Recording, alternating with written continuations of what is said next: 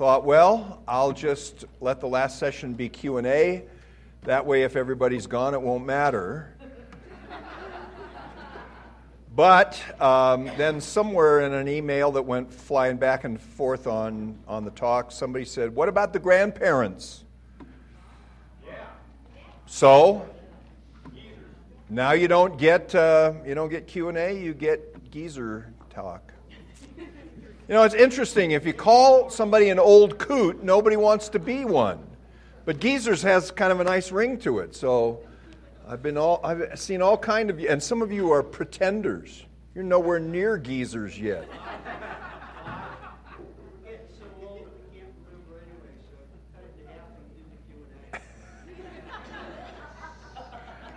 No, I was going to say my brain will run out about halfway through, and so we'll be good. I don't really know how to define the category of geezer, although I did say, and I will say it again, if you're a lady, you can't become a geezer. I don't know what you become, but you don't become a geezer. Geezers are guys. Yeah. Pastor, if we're using this in the most charitable Christian sense of the word, if you actually look it up, which a number of us have been doing. Not me.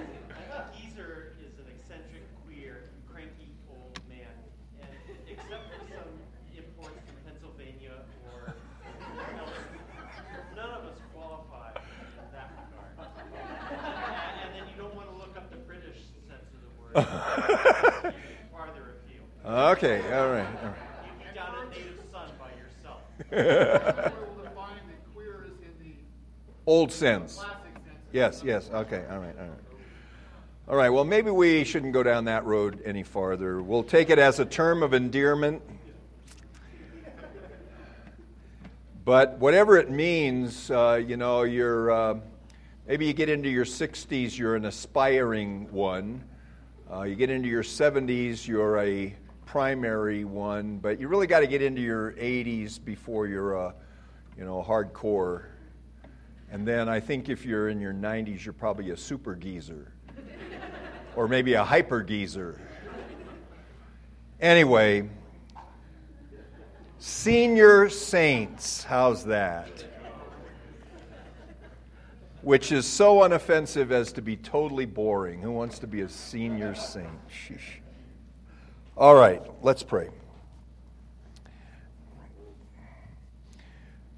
You are the God of our fathers, O Lord, and we praise you and bless you. We think about those early chapters of Genesis, where for many reasons, unrevealed to us, even the fallen race of Adam attained really amazing ages, but they died in the end, and they were gathered to their fathers. But Abraham, Isaac, and Jacob still living to a good old age, and we thank you that our churches have brothers and sisters, fathers and mothers and grandfathers and grandmothers in the faith who are living to a good old age. And Lord, we know that our lives are a vapor, that there is no absolute promise of this afternoon, let alone tomorrow or 10 years from now. And yet we don't think that you speak in terms of long life to trick us, to mock us, but to encourage us that even in those years you will be our God and you will make us fruitful in your service.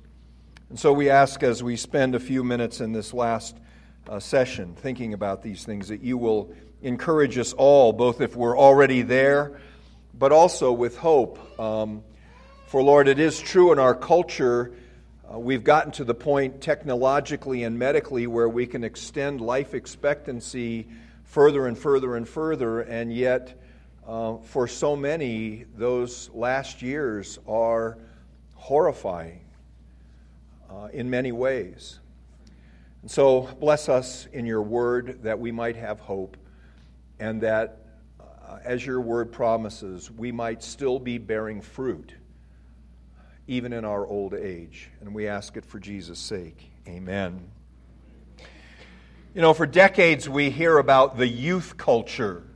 The youth culture. Some people like the idea that we have a youth culture. Some people deplore the notion that we live in a youth culture. But now that the boomers are senior citizens, that kind of changes. I mean, we still have lots of children and there are lots and lots of young people, but the people who invented the cliches are kind of having those things come back to bite them now. I mean, you know, for somebody my age to say, don't trust anybody over 30, I mean, how wacky does that sound now? Bob Dylan, for Pete's sake, is in his 70s? Can you believe it? And as for Mick Jagger, what do you think? How's the church been affected by these transitions? I wonder how you seniors feel as you... as far as your place goes in the life of the church. Has the church really passed you by with some bitterness, but not a little truth? One senior saint told me a year or so ago, they rely on us to keep tithing faithfully. But other than that, there's really nothing for us to do in the life of the body except keep out of the way. I've known others who have said almost in these exact words, I've done my time. Christian service as prison. I've done my time. Now let the young people take their turn. I'm looking forward to my spiritual retirement. I intend to veg as a Christian for the next few years. Well, whether it's the feeling that the church has passed us by and there really aren't viable things for senior saints to do in the body of Christ, or the idea that I'm so worn out and burned out that I'm happy to be passed by, we need to think about just what God says to us as senior saints. How do we live under the lordship of Christ as the grandfathers and grandmothers within the family of faith? What is the word of our Lord to this patriarchal generation? You know, the Lord has repeatedly given promises to those who love Him, fear Him, that involves in one expression or another a long life and ultimately, of course, immortality. And again, I'll just give this disclaimer here so I don't have to repeat it, but we know that there are many exceptions to the rule, that not every godly man or woman lives into their 70s or 80s or 90s.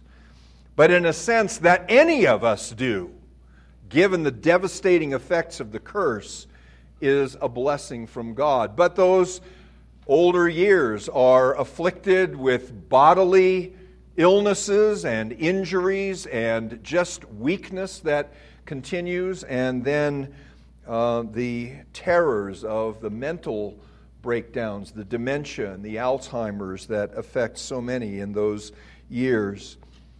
But listen to the word of the Lord. The fear of the Lord prolongs life. The fear of the Lord is a fountain of life, that one may turn away from the snares of death.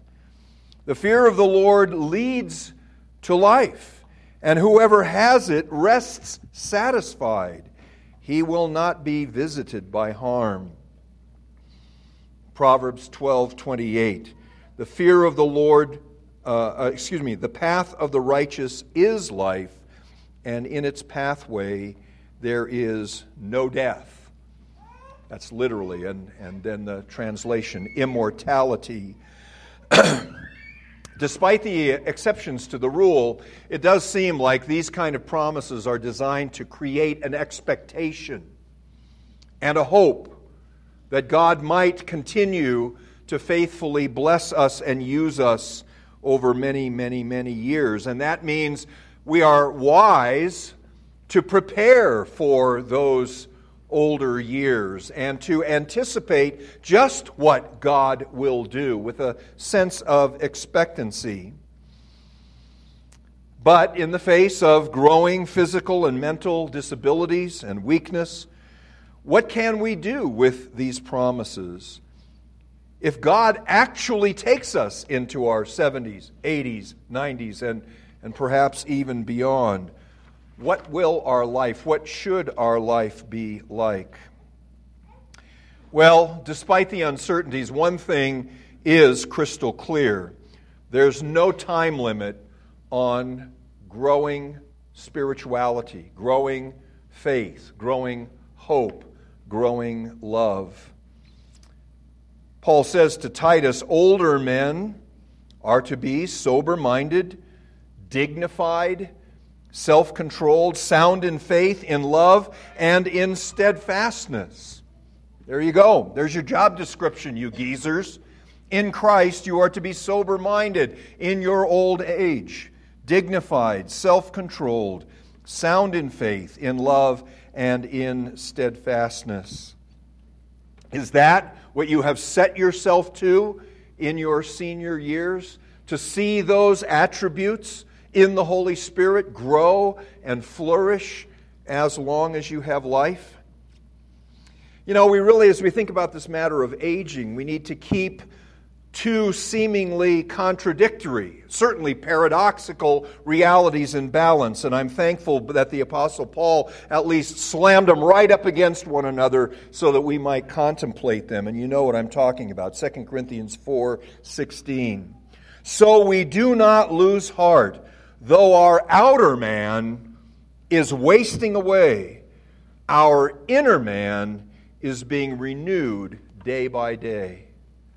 Outer man wasting away, inner man being renewed day by day. And again, I just remind you that in Paul's theology, the outer man is bound to the effects of the fall. The old man in Adam, and the new man is that one that is new in Christ and is growing and being renewed day by day. And as we experience so intensely in those older years, the wasting away of the outer man. I mean, I remember the first time, I can't remember how long ago it was, when I got out of bed and hurt when I stood on the floor for the first time. I mean, that would happen after a basketball game or something, you know, but where I thought, now every morning when I get up, it's going to take me a few steps before I don't feel my feet hurt. I had that conversation with the doctor the other day. He says, well, what do you take for your pains? And I said, well, really nothing, because by the time I get to the bathroom, my feet don't hurt anymore. Because I don't have arthritis. It's something else with a fancy name. But some of you, it's a chore to do anything, and it's going to get worse. And so we're conscious every single day of that weakness of the outer man, and that may include mental deterioration too. I mean, we joke about not being able to remember this or that, but it is terrifying when you can't remember things that used to be so easily called to mind. My father-in-law died a year ago after 4 years of dementia. It was a sad, sad thing to watch. And some of you have seen it in loved ones, and some of you are going to experience it yourself. So we're not smug about the promises of God. That outer man is going to waste away. But I wonder if with that, and if even the outward reminders don't then make us think about the inner man and this constant renewal that is promised. It is the word of the Lord, and we may not find excuses not to believe it. Think about Psalm 92, verse 12 and following, another wonderful promise along these very same lines, and I use this for the title of the message. The righteous flourish like the palm tree and grow like a cedar in Lebanon. They are planted in the house of the Lord. They flourish in the courts of the Lord. They still bear fruit in old age. They are ever full of sap and green to declare that the Lord is upright. He is my rock, and there is no unrighteousness in him. The flesh will flag and fail, but faith must not. Faith must be renewed day by day. And again, in the resources of God's Word and the indwelling power of the Spirit, our best years of faith can be those same years which, from a physical standpoint, are the worst and the weakest. It is the promise of God. Turn with me for a moment to Psalm 71.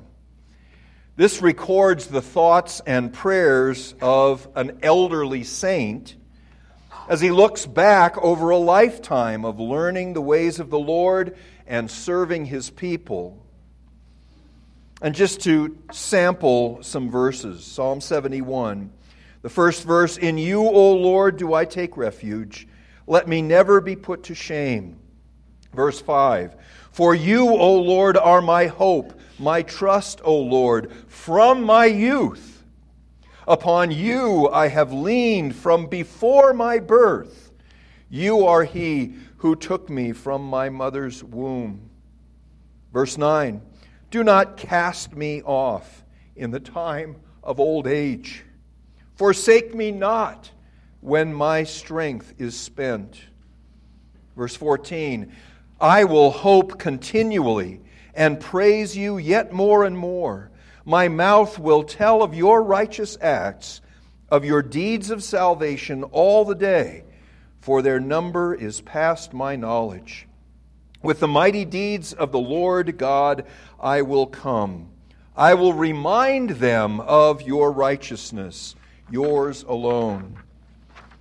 O God, from my youth you have taught me, and I still proclaim your wondrous deeds. So even to old age and gray hairs, O God, do not forsake me until I proclaim your might to another generation, your power to all those to come." Remembering and proclaiming. That's the job of the senior saint. Looking back. Now, some of us haven't had the privilege of being raised in covenant homes, so we can't quite go back to birth or before, except in the electing love of God. But at some point, we came to faith in Christ, and maybe it was from the beginning, and we have seen God's faithfulness through that arc, through that trajectory of a life. And now we're going to proclaim to those arising, those yet to come, the faithfulness of the Lord as it has been manifested in our lives. And I would just ask you, to whom have you told your life story? When my son went in the Marine Corps, he got into a conversation. I'm not quite sure how it started, but my dad started a correspondence with him where he recounted his own life experiences, and it was sort of stream of consciousness, an anecdote here, an event there, and so forth. And eventually he gathered those letters and wrote some other connecting. So I have about 150 pages of rough memoirs of my father. And I remember hearing those stories here and there, you know, how those things come up, you know, something happens, oh, I remember, and so forth. But I ask others, you know, do you have anything like that from your father, your mother, your grandfather? To whom have you told your story? That's what the psalmist, he says, don't let me die until I've told a new generation my story.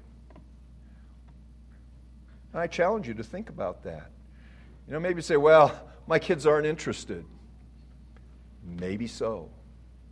Maybe not yet. Or maybe what your kids aren't interested in, your grandchildren will want to know, and you may be gone, and they won't hear the story unless you tell your story. I've often thought it would be so much fun, but it's one of those things that gets shoved off because you don't have time to sit down with the senior saints in my own congregation and start the tape and make them tell me their story. Proclaim to this rising generation the faithfulness of the Lord in real, ordinary people. I mean, we read the biographies of the famous ones, but for every famous saint, there are thousands of unnamed and forgotten that ought not to be forgotten. So that's kind of the job description, I think, that God gives us as we grow older. And whether you formalize it in some kind of written form or audio form that can be preserved, or whether you just, and when I say this, I mean, I can think of somebody, oh, come here, Sonny, let me tell you my life story. No thanks. No thanks, Gramps. Not all that interested. Well, you tell it for the Lord's sake, maybe not your own son. I have the privilege these days, have for the last 7 or 8 years, in gathering with some ministers and elders that are reformed in their soteriology, and beyond that it gets a little iffy ecclesiastically, except for us true blue Orthodox Presbyterians. But half the group are octogenarians. One man was very active in the Billy Graham organization in the 50s. He went around with the big crusades and so forth, and our old John Culley. And just being able to sit with them once a month and in preface to prayer, see what kind of jewel is going to drop. And hardly a month goes by that I don't go home with something that's really worth cherishing. What a wondrous hope, looking back over a long life of God's steadfast love and faithfulness, and then being able to tell others.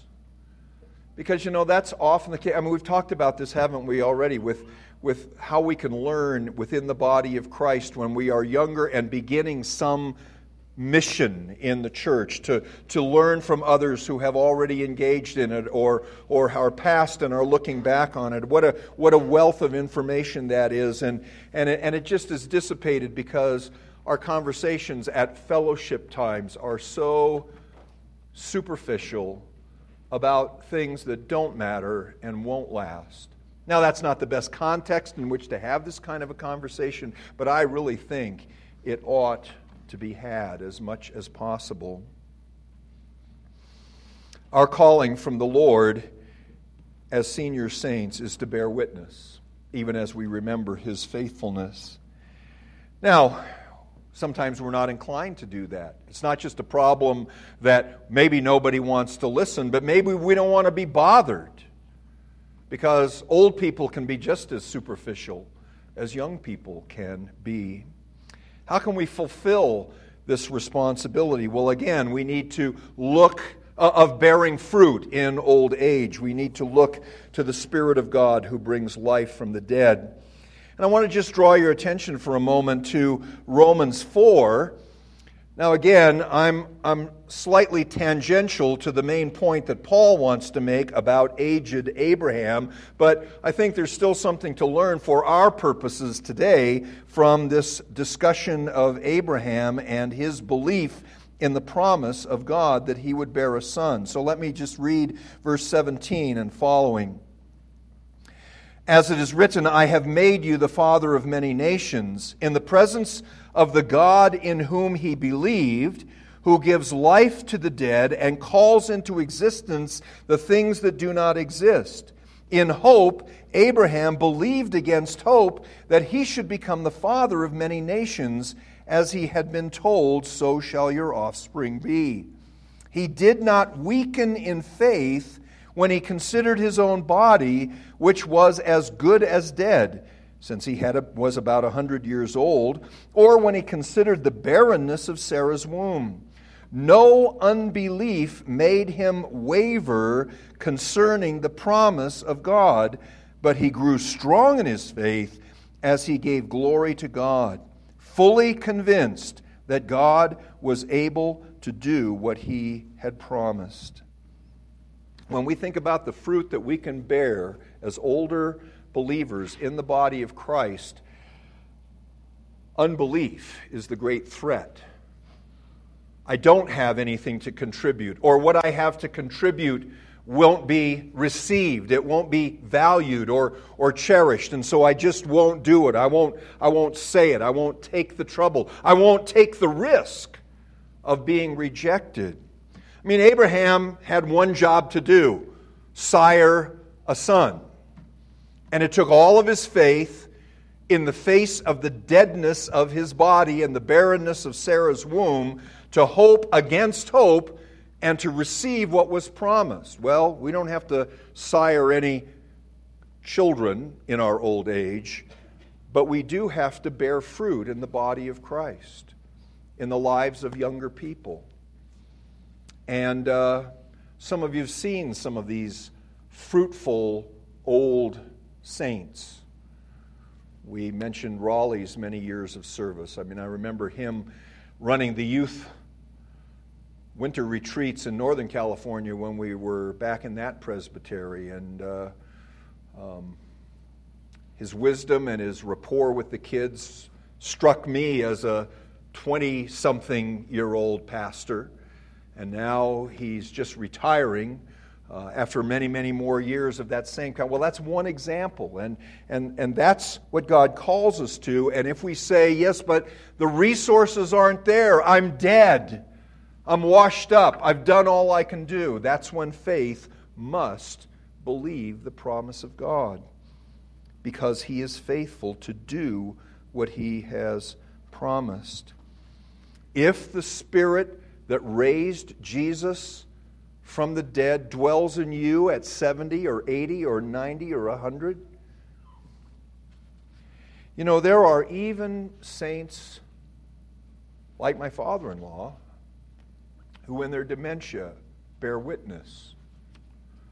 He couldn't put much together in those years, but he could still pray, and his prayers made sense. And when he heard a hymn that he'd sung for 50 or 60 years, he remembered the words. And that was a witness, though I'm not sure how intentional it was from himself. Let's believe the promise of God, not waver through unbelief, but grow stronger in faith, even as we consider our deadness. So that's what I say again. The ricochet should be, here's the constant reminder of the wasting away of the outer man, my weakness, my inability. That should bounce me back immediately then to say, all right, so where's the inner man showing this renewal? Where can I exercise my faith? What can I then do to bear fruit in the kingdom of God? The role of senior saints in the life and ministry of the Christian community is to help younger saints begin to bear their fruit in turn. What do we do with our golden years then in the body of Christ? I would commend to you a little book that J.I. Packer published just last year, Finishing Our Course with Joy, Guidance from God for Engaging with Our Aging. And this, of course, written by the octogenarian J.I. Packer. It's a wonderful little book. He says, the likelihood that most Christians who hit 70 still have before them at least a decade in which some form of active service for Christ remains practicable. Again, there are exceptions, but he wants us to think in terms of opportunity, even in the face of old age. Of course, he draws his title, Finishing Our Course with Joy, from the metaphor of running. Again, Packer says, the image of running was central to Paul's understanding of his own life, and I urge now that it ought to be the central focus in the minds and hearts of all aging Christians who know and feel that their bodies are slowing down. The challenge that faces us is not to let that fact slow us down spiritually, but to cultivate the maximum zeal for the closing phase of our lives. Of course, he's echoing the words of Paul in Philippians 3:13, forgetting what is behind and straining forward toward the goal, I press on toward the goal for the prize of the upward call of God in Christ Jesus. Again, Packer, as zeal for God and godliness and God's honor was integral to God's image in Christ, so it should be in us, and we should cultivate zeal along with the rest of Christian virtues up to the ending of our lives on earth, or at least for as long as we can consciously focus and direct our thoughts. Can you be bone-tired and full of zeal at the same time? Can we burn with passion for Christ even when our bodies won't deliver like they used to? See, I think often we think, I'm so tired, I can't be zealous. We got to disconnect those. Tiredness is the outer man. Zeal is the inner man. He quotes from J.C. Ryle. And I never pass up an opportunity to quote from J.C. Ryle. Zeal in religion is a burning desire to please God, to do His will, and to advance His glory in the world in every possible way. A zealous man in religion is preeminently a man of one thing. It is not enough to say that he is earnest, hearty, uncompromising, thoroughgoing, wholehearted, fervent in spirit. He only sees one thing. He cares for one thing. He lives for one thing. And that one thing is to please God. Whether he lives or whether he dies, whether he has health or whether he has sickness, whether he is rich or whether he is poor, whether he pleases man or whether he gives offense, whether he is thought wise or whether he is thought foolish, whether he gets blame or whether he gets praise, whether he gets honor or whether he gets shame, for all this the zealous man cares nothing at all. He burns for one thing, and that one thing is to please God and advance God's glory. If he is consumed in the very burning, he has but done the work for which God appointed him. Such a one will always find a sphere for his zeal. Did you hear that? Such a one will always find a sphere for his zeal. If he cannot preach, work, give money, he will cry and sigh and pray. If he cannot fight in the valley with Joshua, he will do the work of Moses, Aaron, and Hur on the hill. This is what I mean when I speak of zeal in religion. And Packer applies this specifically to older saints. Maintaining zeal Godward as our bodies wear out is the special discipline to which aging Christians are called. Realism requires us to remember that memory, particularly short-term memory, will weaken. Logical tightness of speech will loosen. Powers of concentration will diminish. Physical exhaustion will overtake us sooner or later, and energy levels will keep going lower. Zeal, however, should be unflagging every day, all day, and all the way. But if this is to happen, zeal must be fed by hope. And that hope is God's promise to bear fruit in us and through us, even in old age. Sounds like we have to seriously adjust our concept of retirement, does it not? Especially if we're inclined to think that there's such a thing as spiritual retirement, to letting the young people take over and pull the weight. What do we do? How do we express this zeal? Well, quickly as we close, of course, we're grandparents, many of us, or great-grandparents, And we think about our ministry to our grandchildren. I mean, we've had three of ours up here with us this week, and it's been great to introduce them to the ecstasies of family camp. Happily, when ours get tired, they conk out. When they got, and the lights out, and they are lights out, which is nice. Some of you don't have quite that benefit. But what about all of those children and grandchildren of the family of faith? They're around you all of the time, and your main concern is that when they're running by with a cookie in their hand, they don't knock you off your pins and take you down. It's a realistic fear. But when was the last time you stopped one of those little rugrats? And as a grandpa or a grandma in the faith said, "Would you sit with me this morning? Let me talk with you a little bit?" Or are they just so far removed from you and they're not your family and they'd rather be with their kids? I think I'll just sit over here with the other geezers and continue to cultivate our friendship. You see, you've got grandchildren, great-grandchildren in the faith that you need to help take care of. And some of you do when called upon, and that's great. I'm just urging you to be more proactive in that ministry. Other ministry in the church? Well, you know, we already alluded to the passage in Titus where older women in the church are given a specific, explicit direction to train the young women to love, to be affectionate toward their husbands and children, to be self-controlled, pure, working at home, kind, and submissive to their own husbands.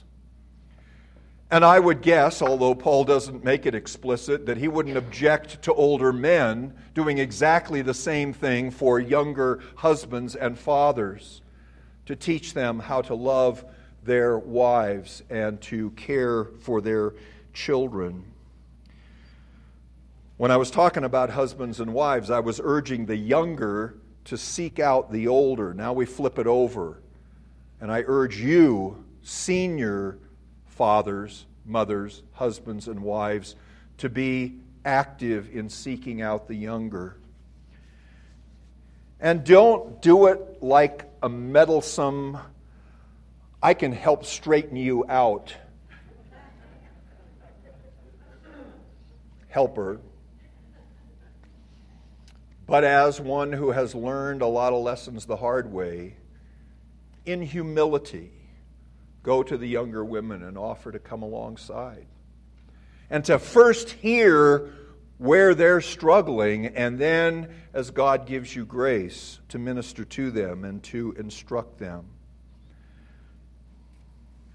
Again, the younger women won't think the older women will want to take the trouble, and the older women may fear that the younger women won't really be interested. And that's where we have to live by faith and not by sight. Not fear, that fear. And then, here I go one more time, walking in where angels fear to tread. You senior saints have the honor of teaching the rest of us how to die. Now, I know we could all die at any time. James says that. But as you're aging, you're anticipating the end of your earthly pilgrimage. And you need to be thinking about your death, and you need to be thinking out loud about your death, so that you help the rest of the church anticipate in their imagination and prepare for that certain day when we will go to be with the Lord. I mean, there's lots of uncertainties, but there are certain certainties as well. Last year, I preached on death. I sort of jokingly called it Death 101 because I'd never done it before. And I thought all of us ought to talk about the elephant in the middle of the room. And God was gracious to us, and we reminded of ourselves of some wonderful things, but then tried to bring it into focus. I hate to say visualize because that's got such goofy New Age kind of, but where you are anticipating imaginatively that experience and preparing yourself for how you are going to face that. I would commend to you a book by Alan Verhey entitled The Christian Art of Dying, Learning from Jesus. Alan Verhey, Verhey, The Christian Art of Dying. He wrote this book after he was diagnosed with a very rare disease, which took him finally to glory last year. But it's a very edifying book, and he makes the point that in the 15th and 16th centuries especially, lots of books about how to die were published, and they were read, they were studied, they were used by believers to think about that coming reality. You know, Paul speaks about all of his groaning experiences, mostly under the suffering that came from persecution, but we could apply that also to the groaning that increases as we grow older and we draw nearer to the end of our days. And yet for all of that groaning, Paul is encouraged with the hope of the resurrection that then sheds its light into his experience day by day. He wrote, "We who live are always being given over to death for Jesus' sake." And certainly that means one thing to martyrs in the face of persecution. It means something different and yet not unlike that when we think of our own dying of natural causes at the end of a long life. Given over to death so that the life of Jesus might also be manifest in our mortal flesh. So death is at work in us, the older people, but Christ is at work in you, life at work in you. Since we have the same spirit of faith, knowing that He who raised the Lord Jesus will raise us also with Jesus and bring us with you into His presence. It is the resurrection hope that we have in the face of death that prepares us, and you can prepare the rest of us so that we don't have to be caught unawares. You know, it is astonishing, with the certainty of death, how little time we spend talking, praying, preparing for it. Then when it's forced upon us, we have to play catch-up, whether it's the death of a loved one or the terminal diagnosis that we receive from the doctor ourselves. Life in the groaning world is full of discouragement, depression, frustration, but we do not lose heart. We are of good courage. And it goes back to that paradoxical experience of life here and now. Wasting versus renewal. Affliction and glory. The seen and the unseen. Again, it's not the material versus the immaterial, but rather that which pertains to the old creation under the curse of our sin, and that which pertains to the new creation in the fullness of the Spirit in Christ. In short, it's faith over against a life of sight. And that's exactly how Paul draws it out. We do not lose heart. Our outer self is wasting away, but our inner self is being renewed day by day. For this light, momentary affliction is preparing for us an eternal weight of glory beyond all comparison, as we look not to things that are seen, but to the things that are unseen. For the things that are seen are transient, but the things that are unseen are eternal. And so we are always of good courage. We know that while we are at home in the body, we are away from the Lord, for we walk by faith, not by sight. Yes, we are of good courage. So that's the calling, to bear fruit in old age. And there's many other things. I hope this will stimulate your thinking and your conversation. But to know that God still has plenty to do through us. But just as when we're 20 years old and when we're 40 years old, God wants a willing heart and a zeal like that described by J.C. Ryle and J.I. Packer. May God give us grace to age gracefully in the sense of aging full and ever fuller of the grace of our Lord Jesus Christ. Let's pray.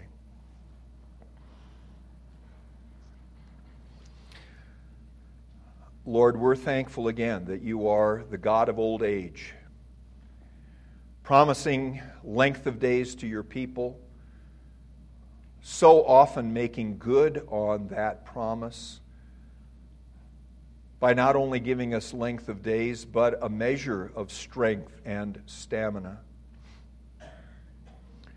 Lord, I know when I went to Sonora to succeed R.K. Churchill in his mid-70s, he was going to retire, which is Orthodox Presbyterian for I'm only going to plant 3 more churches before I die.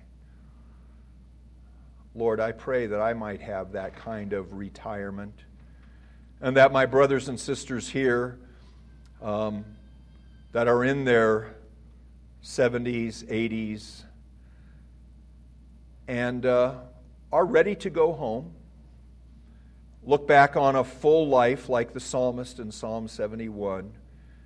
May they be challenged by you to see the work that yet remains in telling of your faithfulness to a rising generation, discipling those in the life callings of the kingdom that are young and inexperienced and often floundering in need of help.